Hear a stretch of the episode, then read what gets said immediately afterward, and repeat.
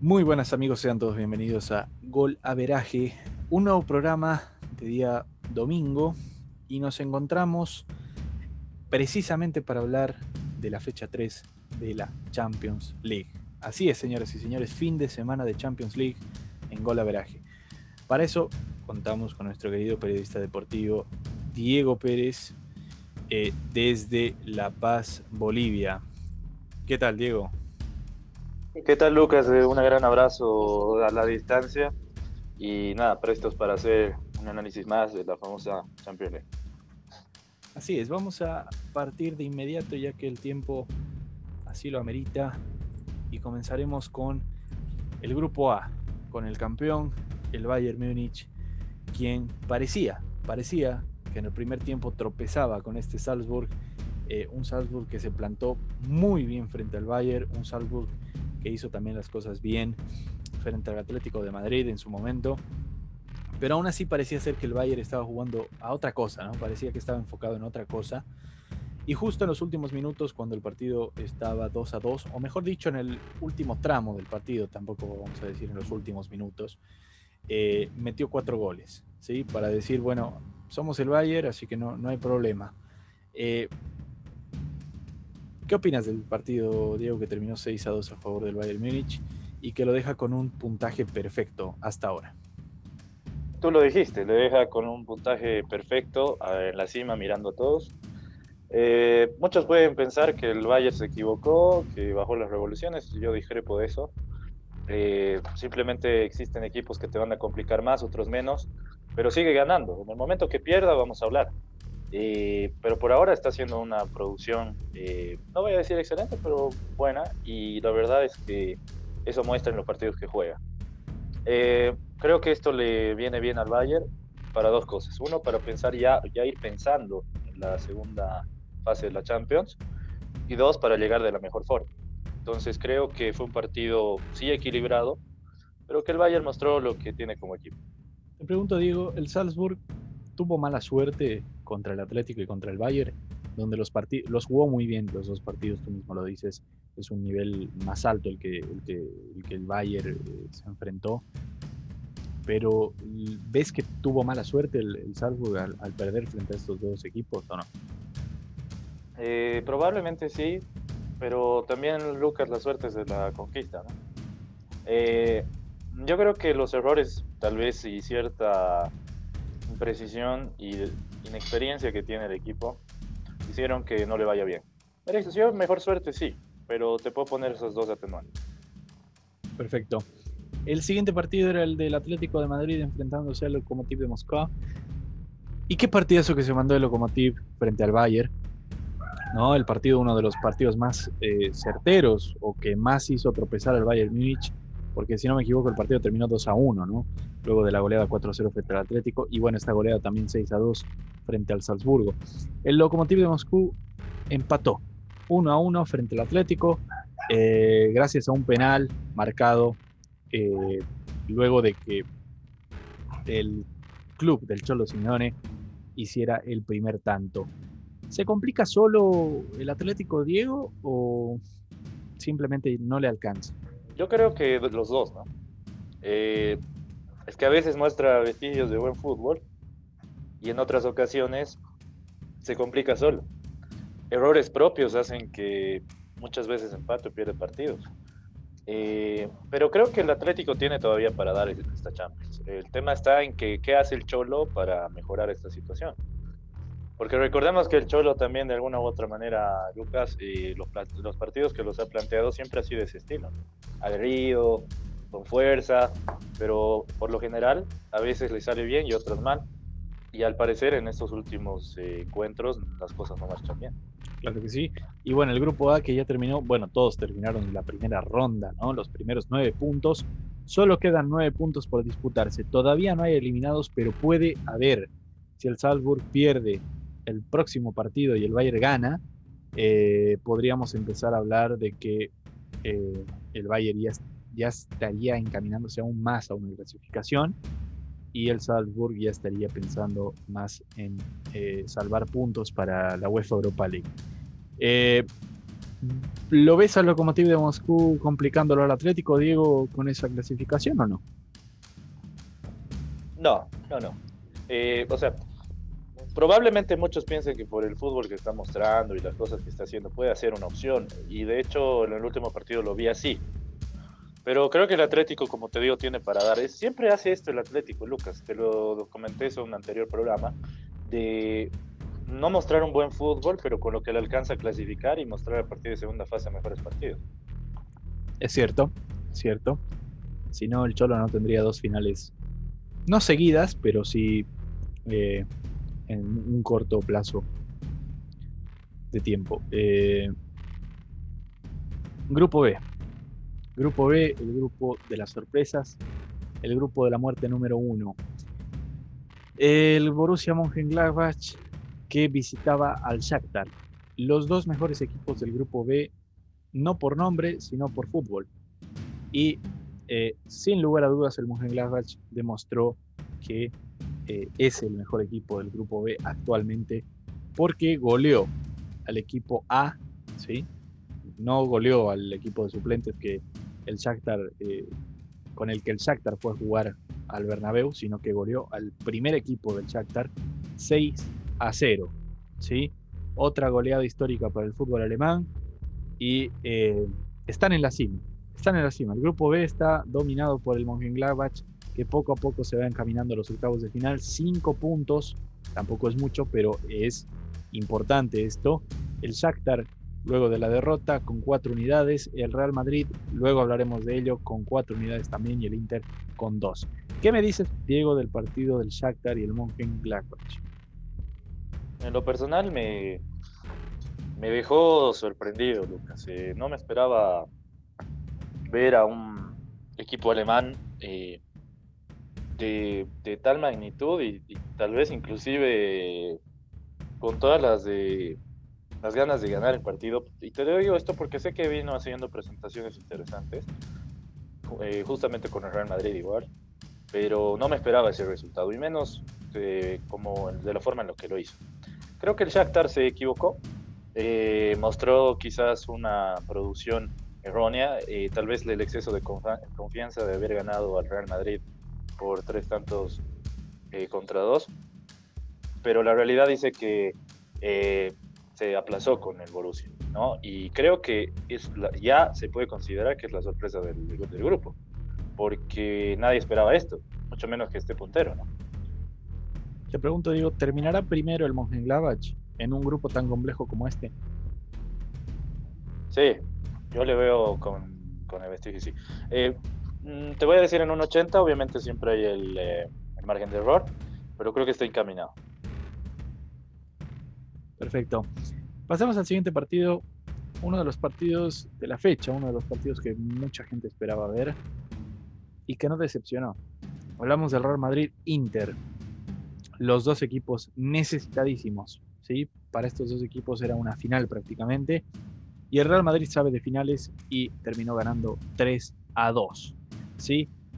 En el primer tanto de Benzema, un error grosero por parte de la defensa, por parte de Hakimi en específico, que pasa a Handanovic, a intercepta a Benzema y marca el primero. Eh, y el dos a cero, el cabezazo de Ramos. Eh, pero claro, en el segundo tiempo el Real Madrid volvía a bajar el nivel, el Inter se recuperaba. Eh, gol de Lautaro y eh, el siguiente gol, allá me perdiste, Diego, Perisic, Perisic, si no me equivoco, fue el del dos a dos. Sí, está bien. Y bueno, el tres a dos que terminó sellando la historia para que, perdón, para que el equipo español se lleve la victoria. Y con esto lo complica muchísimo al Inter porque el Inter queda cada vez más abajo de la tabla. Real Madrid-Inter, Diego, ¿cuál es tu opinión? Bueno, la verdad es que me decepcionó el Inter porque tenía las chances de hasta de ganar el partido en el momento que estaba dos dos. Lo acorraló al Real Madrid a tal punto de, de que de, no, no encontraba espacios en Madrid. Ahora, tú lo decías, Lucas, es cierto, perdonar al Madrid tiene sus errores, te va a hacer un gol, tiene que jugadores desequilibrantes, ¿Y qué es lo que sucede? Termina pagando el Inter una victoria o un empate que hubiera sido mejor eh, puesto para ellos. Y el Madrid le alcanza para estar tercero, ojo, tercero en la, en la, en la, en la tabla de, del grupo. Y repito, esto nadie se lo esperaba. Para mí es un espejismo lo que pasó con el Madrid. Ojo, puede ser eh, otra la situación, pero a, por ahora eh, puedo decir que se salvó, si quieres, por un pellejo. Después, no podemos decir que, que esto sea la salvación de Madrid. Faltan partidos y habrá que ver qué hace. Claro que sí. Está tercero, virtualmente está peleando con el Shakhtar porque tiene la misma cantidad de puntos. Claro, la diferencia de goles es abismal. Sí, es abismal. Eh, y bueno, ahora habrá que ver cuál es la situación. Nos encontramos ahora sí en el grupo C, ¿sí? Grupo C dominado por otro puntaje perfecto, el Manchester City, que tiene nueve unidades. Le sigue el Porto, que se recuperó luego de aquella derrota frente al Olympiacos por uno a cero, eh, y el Olympiacos, que se encuentra tercero, y el Olympique de Marsella, que para muchos ya es desde, desde ya, ¿sí? Desde la tercera fecha ya es la decepción de la Champions League. Eh, partamos con el con el perdón, partamos con el City Olympiacos. Otra victoria tres a cero para el City, Diego, luego de ganarle tres a cero también al eh, Marsella. ¿Cuál es tu opinión respecto a este partido? ¿Un trámite más o se complicó un poco? No, el City muestra muestra de qué, qué está haciendo Pep, eh, con la dirección técnica y qué ha aprendido del anterior Champions. Eh, hay que recordar esto, Lucas, porque se aplazó bastante, se aplazó, se aplazó bastante en la anterior y en, en, en etapas, en ediciones, mejor dicho, eh, anteriores, valga la redundancia, que la, la verdad eh, creo que donde más estaba la flaqueza era jugar desde atrás para adelante y que la defensa prácticamente no tenga eh, esa misma, eh, ese mismo, mejor dicho, equilibrio que tiene de mitad para arriba. Ha mostrado eso en los partidos que ha jugado, está eh, prácticamente siendo un equipo, como tú decías, eh, equilibrado y que, eh, que creo que puede llegar de la mejor forma a segunda fase, está encaminándose a eso. Creo que no es coincidencia y que las cosas están haciendo, que está haciendo Guardiola y el equipo son buenas. Exactamente, y otra victoria tres a cero por parte del Porto frente al Marsella, el Marsella que en dos partidos encajó seis goles y que parece ser que ya está eliminado eh, de la Champions League. Realmente no lo está, ¿no? Porque podría clasificarse todavía, pero ya es muy difícil. A partir de ahora es un camino muy complejo el que tiene que asumir el Marsella para pensar en una clasificación. Eh, ¿Cuál es tu opinión del Porto Marsella, Diego? Bueno, la verdad es que no sé, el Marsella al principio Eh, me, me dejó, o sea, tenía la expectativa de que iba a ser un eh, cabeza de grupo junto con el City, de hecho lo, lo dejé en claro, pero no sé qué es lo que sucede, no sé si es la baja de producción que tiene el fútbol francés, se ve esto con el P S G y obviamente con otros equipos más que están en la Champions, pero no lo hace. El Porto hace las cosas correctas. Lo que pasa con el Porto es que de, en años atrás y en la actualidad eh, tiene el equipo para pelear Champions, eh, no, la, no el campeonato, sino para por lo menos pelear el grupo. Pero creo que está el hecho de no creerse esa situación. No, este, gana partidos y a veces es como que en otros les va mal simplemente por el hecho mismo de no hacer las cosas correctas. Entonces eh, habrá que ver qué hacen los demás. Pero creo que hasta por, ahora, hasta el momento, está haciendo una, pre- una presentación correcta. Claro que sí. Vámonos al grupo D, Diego, donde tenemos a otro líder perfecto. Son cuatro. De los ocho grupos solo hay cuatro líderes perfectos. Ya dijimos el Bayern, ya dijimos el City, ahora nos toca el Liverpool y luego hablaremos del Barcelona. Esos son los cuatro líderes con nueve puntos hasta ahora, ¿sí? Liverpool frente al Atalanta. La Atalanta, que venía mostrando un fútbol muy entretenido, la Atalanta que venía haciendo las cosas muy bien, eh, y la Atalanta que muchos pensaban, ¿no?, por la filosofía de juego del Atalanta y por la filosofía de juego del Liverpool, que el partido iba a terminar siete a siete, ¿no? Exagerando, obviamente, pero que iba a ser de muchos goles. Fue de muchos goles, pero solo para un lado. Eh, yo lo dije, a mí Gasperini no me agrada como entrenador por su filosofía en general, ¿sí? Pero, pero, no voy a crucificar a este equipo por, por, por lo que ha hecho, porque todavía tiene muchas chances de clasificarse, ¿sí? cinco a cero fue el partido del Atalanta frente al Liverpool. Un partido que yo creo que el Atalanta no se imaginaba.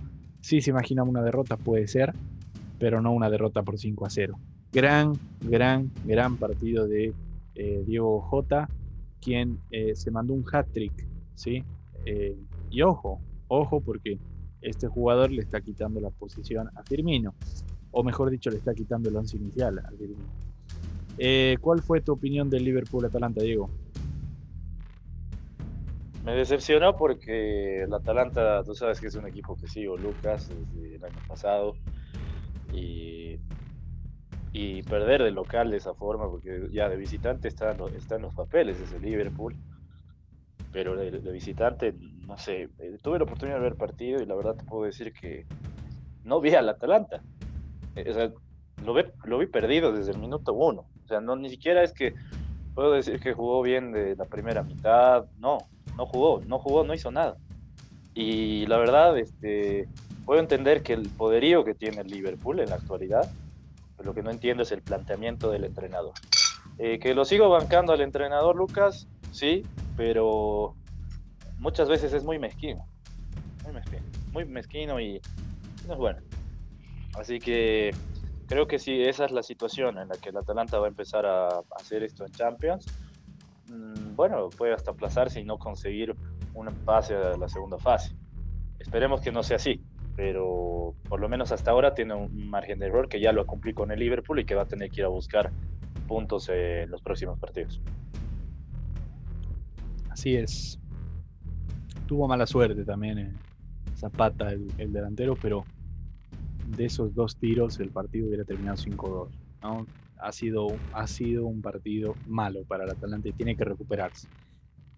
El siguiente encuentro, Diego, Ajax Midtjylland, que terminó dos a uno, ¿sí? dos a uno. Un partido que fue bueno para el Midtjylland porque fue su primera presentación decente en Champions, más allá de las goleadas. Eh, pero que, claro, deja mal al Ajax, que es, entre comillas, un equipo que tiene que cumplir siempre. Aún así, el Ajax se ha podido recuperar con la derrota del Atalanta y hoy por hoy se está clasificando por la diferencia de gol. Diego, ¿qué me puedes decir del Midtjylland Ajax? No tengo mucho análisis para esto, pero siento que los dos han jugado bien, Lucas. Evidentemente el resultado da uno, pero creo que los dos hicieron bien. Por lo menos a lo que vi en el partido, los dos fueron equilibrados. Y pasa muchas veces que no te sirve solo jugar bien, sino hacer los goles. Pasó esto en este partido. Perfecto.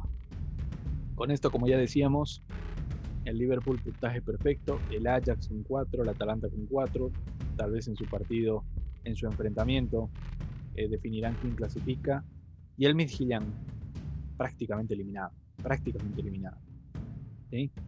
Pasamos al grupo E, el grupo E con el Chelsea y el Sevilla, con puntajes no ideales, pero sí bastante buenos, siete cada uno, el Krasnodar con un puntito nada más, y el Rennes lo propio, ¿sí? Eh, partamos, eh, Diego, Con, con el partido de eh, Chelsea-Rennes, ¿sí? El Chelsea que ganó tres a cero frente al Rennes y que, ojo, Édouard Mendy se convierte en el primer arquero, el primer arquero del Chelsea, luego de Peter Cech, un histórico en el, en el club inglés, en tener cinco vallas imbatidas en cinco partidos seguidos, ¿sí? Te hago la pregunta como la hice en el programa anterior, Diego. ¿Ahora te gusta el Chelsea? Bueno, eh, nos quedamos con el silencio porque justamente para mí es eso. Eh, no me convence todavía. Pero pero sí puedo decir que está engranando. Eso, eso sí es innegable. Eh, y tenía que hacerlo porque recordemos que está con un equipo que, discúlpame, o sea, tranquilamente le puede pelear al Bayern. Eh, pero bueno, eh, entiendo que los equipos no se hacen por figuras, sino que se hacen por esquemas y por, por construcción. Y se ve eso, que Lampard está haciendo una buena producción, por lo menos hasta ahora. Le va a costar, sí, pero va por buen camino. Perfecto. Y el siguiente partido, Sevilla-Krasnodar. Ojo, este, este fue un partidazo para el que se lo perdió, porque el Krasnodar partió ganando. Partió ganando dos a cero al partido y el Sevilla remontó. El Sevilla logró, no se tropezó, porque claro, si se tropezaba, eh, el Krasnodar lo iba a alcanzar en puntos. Y eh, con esto, básicamente podríamos decir que la tabla se parte en dos, ¿no? Los que tienen siete puntos y los que tienen un puntito. Si bien todo puede pasar, parece ser que ya está encaminado a ver los dos clasificados que todo el mundo tenía en mente, ¿no? Que son el Sevilla y el Chelsea. ¿Qué puedes opinar, Diego, del partido del Sevilla? Lo que puedo decir es que bajó un poquito el Sevilla a las revoluciones. Bajó un poquito. Eh, lo vi en mejores, mejor producción eh, con, con rivales quizás un poco más duros. El mismo Bayern, por ejemplo, en la Supercopa. Pero no sé qué, qué sucedió. A veces pasa esto, es, es permitible porque, repito, o sea, el, todos los equipos no solo están jugando Champions, están jugando Liga, están jugando Copa. O sea, la realidad es que no es un solo ritmo, ¿no? Y todos sabemos que la Champions es dura. Entonces, en ese sentido, te, tenía permitido quizás en Sevilla equivocarse en ciertas situaciones y, y por qué no en este partido. Pero creo que sigue siendo el mismo equipo. No le voy a quitar por uno Eh, la esencia que tiene el O P T I con el equipo, ¿no? Claro, perfecto. Grupo F. Grupo F. El grupo de la muerte número dos. El grupo de la muerte número uno. El grupo sorpresa. El del Shakhtar, Real Madrid, Inter, Mönchengladbach. El grupo de la muerte número dos. El que iba a ser el grupo de la muerte del inicio. Y que lo es, ojo. El Dortmund, que le ganó al Club Brujas eh, y que se pone como líder de grupo con seis unidades. La Lazio, que empató uno a uno frente al Zenit y que está como escolta con cinco puntos. El Brujas con cuatro puntos luego de la derrota frente al Dortmund. Y el Zenit, la decepción del grupo, la decepción, o mejor dicho, otra de las decepciones de la Champions, con solo una unidad. Pero eso no lo deja fuera de la Champions porque todavía, con dos victorias de las tres que le, los tres partidos que le quedan, puede clasificarse. Eh, ¿Qué puedes opinar, Diego, del partido del Brujas enfrentándose al Dortmund? Doblete de Erling Braut Haaland, gol de Torgan Hazard. Parece ser que el Dortmund poco a poco está empezando a encontrar comodidad eh, con las jóvenes estrellas que tiene. Sí. Sí, sí.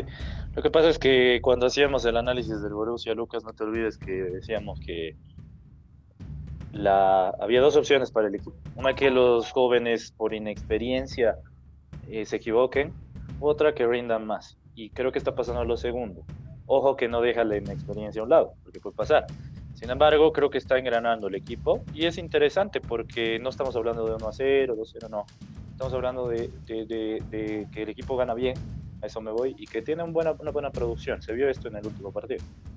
Perfecto, y del siguiente grupo, o sea, perdón, el siguiente partido, la Lazio frente al Zenit, el Zenit de local, si no me equivoco, sí, el Zenit de local. Eh, lo empezó ganando la, la, la Lazio, si no me equivoco, y lo terminó empatando el Zenit, ¿sí? Y el Zenit buscó más que la Lazio en el segundo tiempo, pude ver el partido, eh, pero aún así no le alcanzó. Eran los tres puntos más importantes para el Zenit porque ahora se vienen tres partidos definitivos, tres finales que no están fáciles de cumplir, ¿no? ¿Qué, para ti, qué fue el partido del Zenit contra la Lazio, Diego? Un partido raro, Lucas. Rarísimo. Eh, yo, yo también tuve la oportunidad y la verdad es que no me gustó. Fue una producción baja de los dos. Tal vez sí, alta en, en la perspectiva, por lo parejo, pero creo que mmm, podían hacer más, podían hacer más. Eh, la realidad dice que, como tú dices, faltan tres fechas y que, se, y que quizás se perjudicaron, en especial el Zenit, porque son partidos ya más duros. Entonces, eh, no, no, no podemos decir que, que están eliminados o que la tienen sumamente difícil. Son tres partidos que quedan, pero para mí eh, son más duros que, que, que los anteriores. Entonces, se definen ciertas cosas que los equipos quizás se terminen arrepintiendo después. Sí, y eso tendremos que ver en la siguiente ronda que comienza luego de la fecha FIFA. Pasemos al penúltimo grupo, al grupo G, el grupo del Fútbol Club Barcelona, porque es el cuarto equipo en conseguir las nueve unidades perfectas, ¿sí? Nueve puntos en tres partidos. Eh, ganó dos a uno frente al Dinamo de Kiev y para mí decepcionó. No voy a engañar, no voy a mentir. Eh, no voy a repudiar a Messi por los penales, porque los penales se tienen que marcar y los penales son parte del fútbol. Pero eh, tengamos ojo, ¿no? Cuando hablaba del Napoli, cuando el Barcelona le gana tres uno al Napoli con un gol de córner y eh, un penal, yo digo, tengamos ojo con estos balones parados que nos pueden confundir, ¿no? Terminan confundiendo. Y bueno, como profeta casi, eh, el, el Bayern llegó para corroborar la información. En este caso, el Barcelona en los tres partidos tuvo por lo menos un penal, ¿sí? Y en este partido, si no era por ese penal, el Barcelona no tenía argumentos para ganar el, eh, frente al Dinamo. Quiero darle mérito a una persona, ¿sí? A Nesh Cherret, el arquero C del Dinamo de Kiev, quien tuvo que eh, atajar en el partido porque los dos otros arqueros están con covid diecinueve. Sin ninguna experiencia, enfrentó y tapó a Griezmann, a Messi y, si no me equivoco, a Pedri también, puede ser. Eh, qué arquerazo, doce atajadas frente al Barcelona. Iba a ser una, no, no te voy a decir iba a ser una goleada, porque los tiros que le llegaban tampoco eran difíciles, ¿no? Pero hay un tiro libre de Messi que era golazo, ¿no? Era un golazo al ángulo. ¿Y cómo la atrapó? Un arquerazo, no, no, no, un arquerazo. Diego, te hago dos preguntas frente a este partido. El Dinamo de Kiev encontró a su arquero de Champions en este suplente de dieciocho años. Bueno, primero, antes de responderte eso, solo quiero decir que discrepo de que el Barcelona... No, hablaremos eh, de eso luego. No, a ver, eh, te la lanzo igual. Discrepo de que el Barcelona este, haya ganado eh, de manera coincidente. Sí, los penales están. En este partido concuerdo que, que definió, el penal definió. Eh, pero no es coincidencia tener nueve puntos, discúlpeme, eso no, no es poco. Eh, sí, eh, creo que es un arquerazo. De hecho, yo eh, cuando veía el partido me daba cuenta que el Barcelona podía haber ganado tranquilamente un cuatro cero o un cinco. Lo que pasa es que, lo que pasa es que eh, habían balones que uno puede decir es fácil, eh, los que no sea arqueros nos damos cuenta que no. Eh, realmente hay balones que son difíciles, inclusive aunque, son, aunque se vean fáciles, y ahí está el crédito de este jugador. Eh, creo que sí, y por qué no, inclusive ir pensando, ir pensando que si le dan la confianza, eh, bueno, el Dinamo le da la confianza para seguir atajando, aunque sea, no sé si en Champions, pero por lo menos en su liga, eh, es un jugador exportable, ¿no? La edad lo permite, la, la forma en la que hizo las cosas igual. Muy pocos jóvenes al debutar, mucho más en Champions, contra el Barcelona y demás, tienen esa personalidad que tuvo él. Es rescatable, rescatable, Lucas. Claro que sí, como ya dijimos, doce atajadas, ¿sí? Eh, yo destaco más que nada ese tiro libre de Messi, que iba al ángulo y se la sacó, se la sacó. Hay otro tiro también de Griezmann, que se la sacó. Hay otro tiro de Dembélé, que se la sacó. Y por, te decía que las otras eran fáciles, ¿por qué? Porque el Dinamo de Kiev también le llegó al Barcelona, o sea, el Barcelona no... Eh, eh, eh, es una fiera en la delantera, pero en la defensa es un desastre. Y si no era Ter Stegen, eh, el Barcelona también recibía goles. Eh, podemos decir que Ter Stegen es el pilar defensivo del Barcelona, por encima de todos los defensas que están hoy por hoy en el Barça, Diego. En la actualidad sí, en la actualidad sí. Eh, concuerdo en eso sí contigo. El problema del Barça está en eso.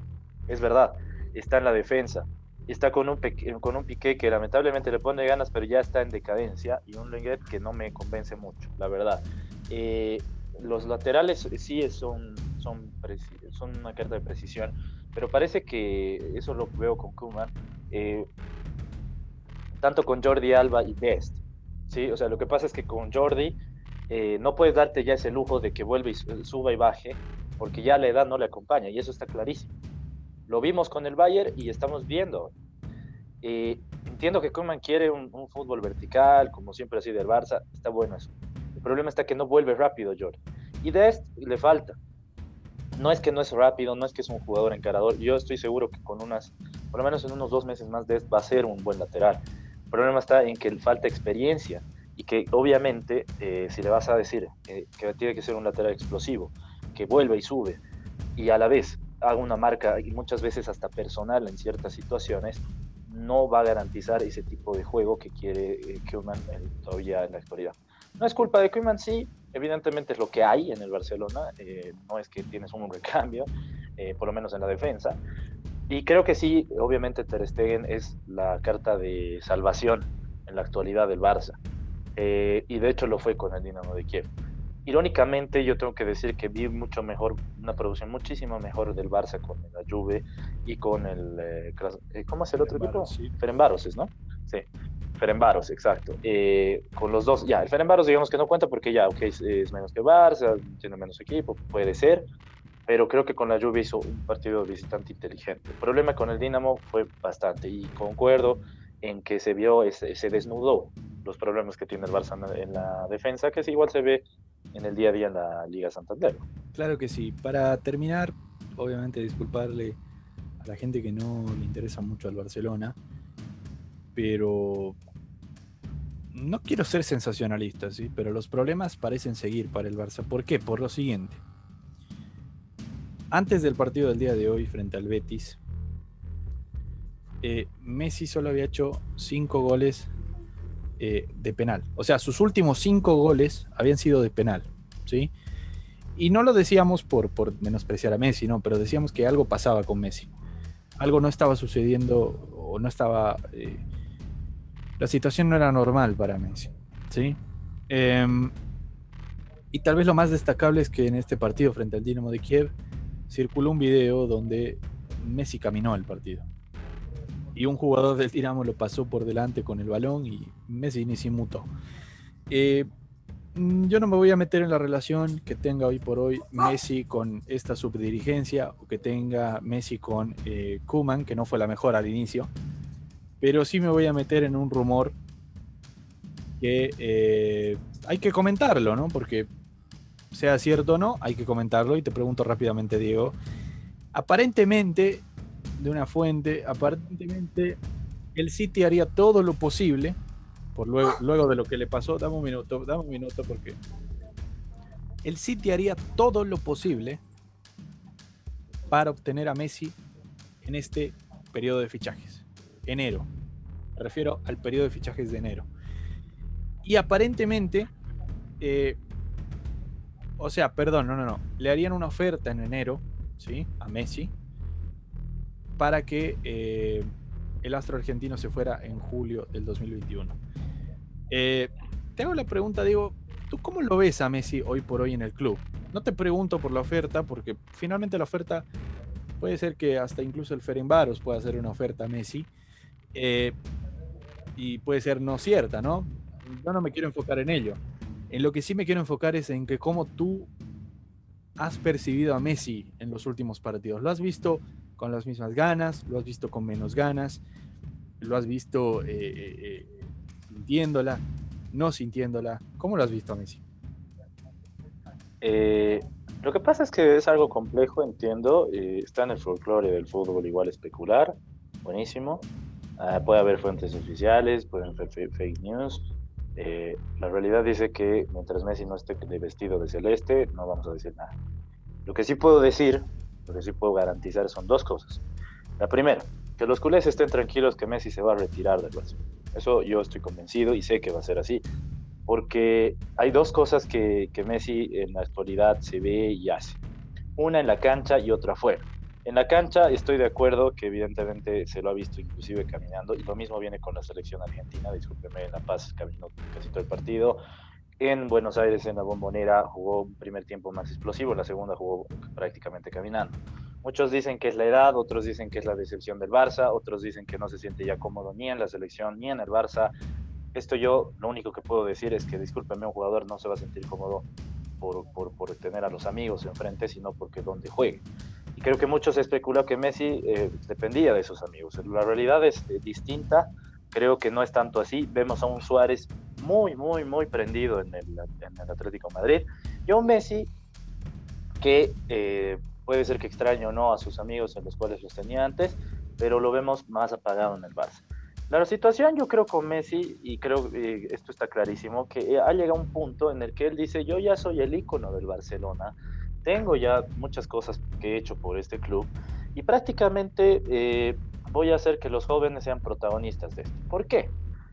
Si uno ve los, los partidos de la Juventus y de Ferencváros, los pases de Messi pues fueron como de un mago, ya a Ansu Fati, a mismo Griezmann, o sea, eran pases simétricos, tomá.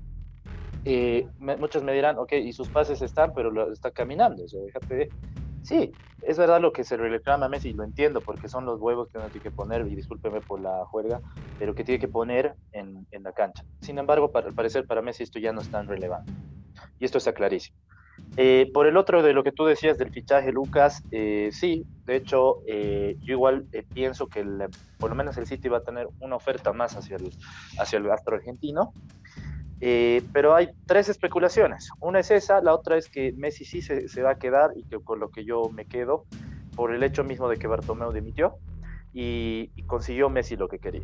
Porque recordemos que cuando él tuvo la entrevista lo dijo muy en claro, lo, lo, lo dejó en cuenta que eh, el problema era Bartomeu, y que además eran los proyectos que el Barcelona no tenía, pero eran por, justamente por Bartomeu y no por otro agente.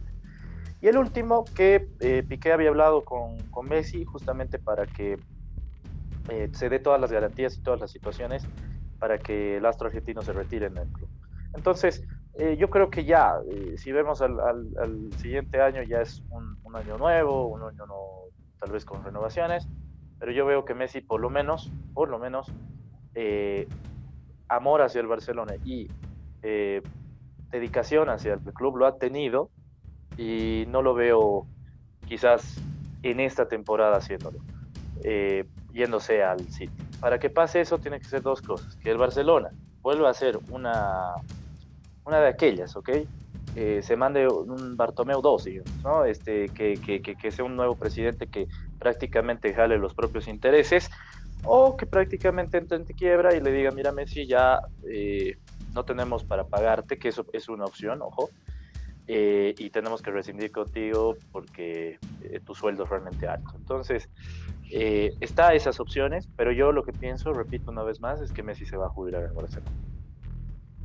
Sí, precisamente, eh, como decíamos, ¿no? Tú tocabas el tema. El Barcelona ya se, de, o sea, no se declaró, pero eh, el candidato a presidencia para el Barcelona dijo en unas declaraciones que el Barcelona prácticamente ya está en la quiebra. Esto no significa que se va a destruir el club, ¿sí? Pero sí significa que van a haber unas reformas muy, muy, muy, muy, muy profundas, no solo en la plantilla, sino en lo que sabemos que es el Barcelona. Pero pasemos ahora precisamente al siguiente grupo, o sea, perdón, al siguiente eh, partido, la Juventus frente al Fener, Ferencváros.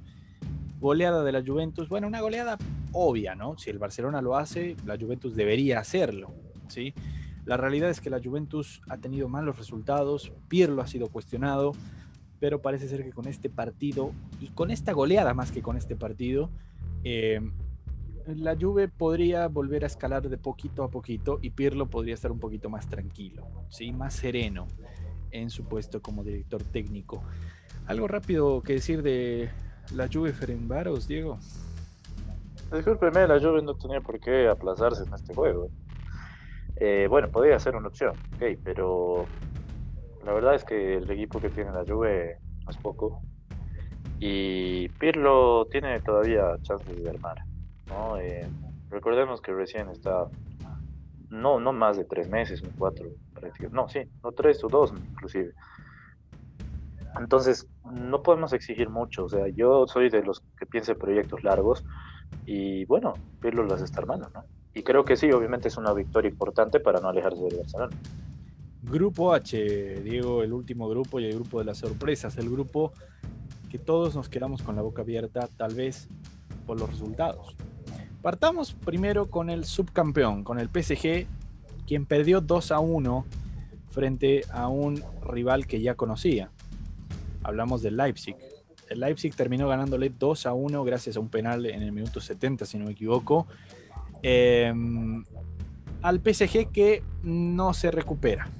¿Por qué digo no se recupera? Porque solo tiene una victoria frente al Istanbul. Eh, vas a seguir. Pero eso fue una victoria bastante, bastante, ¿cómo decirlo? Al borde, ¿no? Estaba cerca. Pero eh, finalmente fue el equipo alemán quien se terminó recuperando y que complica al P S G. ¿Eh? ¿Por qué? Porque tiene seis puntos, el P S G tiene tres, y los partidos que le quedan no son tan bonitos como uno pensaría que le quedan, ¿sí? Eh, ¿Qué opinas del partido de Leipzig frente al P S G, Diego? Eh, no me sorprendió mucho, te diré, lo que sucedió y, y quizás eh, vimos en el partido, estaba dentro de, de las opciones.